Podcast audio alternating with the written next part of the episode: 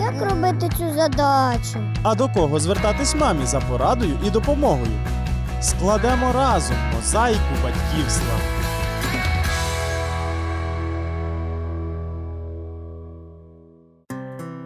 Я вітаю слухачів програми Мозаїка батьківства. З вами Олена Стангеліні. Ми всі різні, але вірю, нас об'єднує принаймні одне: ми любимо дітей і хочемо бачити їх здоровими, розумними і веселими. Щоправда, іноді ми так стараємося зміцнити їхнє здоров'я і розвинути інтелект, що вони від цього чомусь перестають бути веселими. Ми торкнемося цієї проблеми сьогодні у програмі. Хотіла би відвідувати малювання, у мене є до цього хист, але я не розвиваю. На даний момент я навчаюся в 10 класі. Ну він вже закінчується. В наступному році 11 клас буде ЗНО. Я не бачу ніякого сенсу йти на гурток. Тому що і так весь час буде зайнятий підготовкою.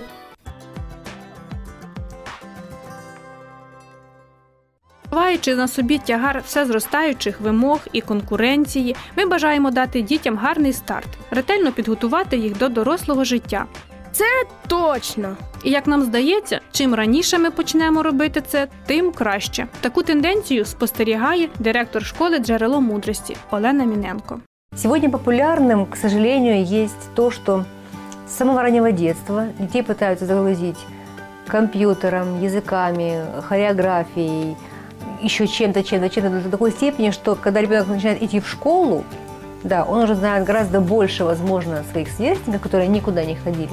У него и гораздо сильнее подорвано здоровье. Э, На мой взгляд, э, конечно же, нужно детей развивать, но не, не переусердствовать в этом до такой степени, чтобы погубить здоровье детей. Хотя сегодня мы понимаем, что дети, которые рождаются сегодня, даже самые здоровые, это не такое здоровье, которое было, скажем так, лет 30-40 назад у тех детей, которые рождались тогда. Статистика Міністерства охорони здоров'я невтішна. Захворюваність дітей шкільного віку за останнє десятиліття зросла майже на 27%. І навіть у першому класі 30% дітей вже мають хронічні захворювання. До 9 класу ця цифра зростає до 64%.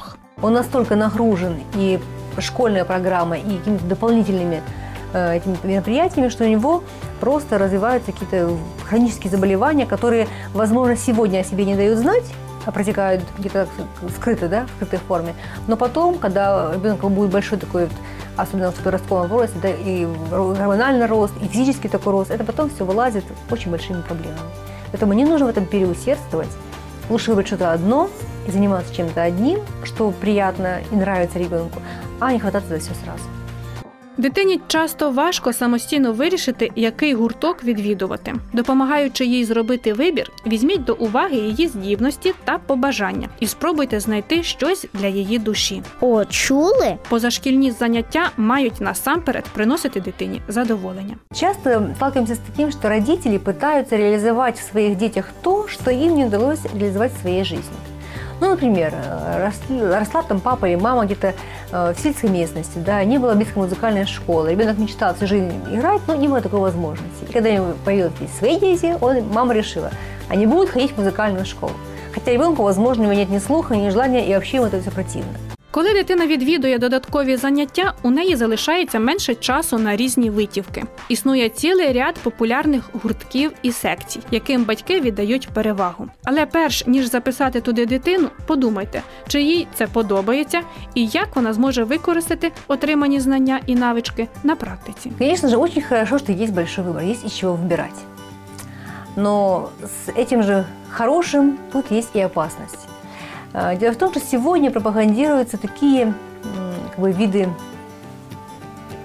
ну, я даже не знаю, как это, развлечений или увлечений, как в основном петь, танцевать, да, посмотрите, какие шоу сегодня проходят по телевизору, А, какие-то состязания, какие-то игры. И, к сожалению, а вот действительно же большому сожалению, никто не учит девочек вязать, мальчиков работать молотком, что-то мастерить. Э, Я бы, конечно, попро- ну, хотела по- посоветовать родителям больше обращать внимание на то, чему ребенок научится для практической жизни своей. Якщо вибір зроблено, можна сміливо починати заняття. При цьому дитина потребує нашої зацікавленості і підбадьорення, адже іноді дитячий запал гасне вже після першої невдачі. Хотя, с другой стороны, есть другая крайность, когда но понимаю, что дети, в принципе, по натуре своей немножечко ленивы, и когда они чем-то даже то, что им очень нравится, увлекаются, проходит какое-то время, они немножечко остывают, потому что ну, в любом деле нужно проявить какие-то силы, какое-то старание, какое-то терпение. Естественно, какие-то трудности возникают, с ними бороться нам, естественно, не хочется, и ребенок говорит, все, я больше не хочу. Тут нужно какую-то такую лояльность проявить.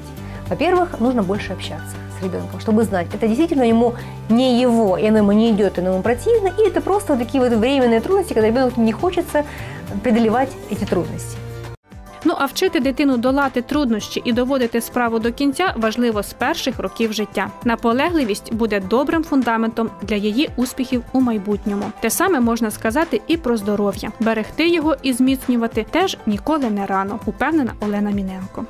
Сегодня я бы посоветовала родителям сделать больше ставку не на знание языков, компьютера, каких-то еще там логического мышления, да, именно до школы. Я сейчас говорю именно о дошкольниках. А больше на физическом развитии. Потому что сегодня дети наши очень слабые. Те, которые приходят в школу, они, у них ослабленное здоровье. Они с самого детства сидят перед телевизорами, смотрят мультики, если не перед телевизором, то перед компьютером. А, Уже любой первоклассник спокойненько ориентируется в интернете, имеет свои странички в соцсетях, и это скажем так, ну, не очень положительно влияет на их здоровье. Лучше, лучше до школы детей развивать физически, нагружать физически, потому что растет скелет, растут мышцы, они должны окрепнуть. А, Да, это не говорит о том, что нужно вообще с ними не общаться, да, и никак его не развивать. Но лучше ребенка развивать в- с точки зрения знакомства с природой, с окружающим его миром, что, то, что ему интересно в этом возрасте. Он ходит, собирает всех жучков, паучков, листики, да, он все проверяет. И в этом его лучше развивать. І перекладач Семен Липкін казав: постійне навчання є навчання не цілий, а кожен день. Взагалі, регулярність та помірність потрібна у всьому: у розумовому розвитку, у фізкультурі. І у відпочинку у шостому розділі Євангелія від Марка розповідається, як Ісус послав своїх 12 апостолів на проповідь. Вони ходили по містах і селах і проповідували покаяння, стілювали хворих. Коли вони повернулися до Ісуса і з радістю розповіли йому про результати своєї праці, він сказав їм: Ідіть осібно самі до безлюдного місця. Та трохи спочиньте. Отже, нехай наші вимоги до дітей відповідають їхнім можливостям. Тоді ні у кого не буде розчарувань, та й нам самим часом не завадить знизити темп життя і трохи перепочити. Це була програма Мозаїка батьківства та я її ведуча Олена Стангеліні. Гарного вам настрою!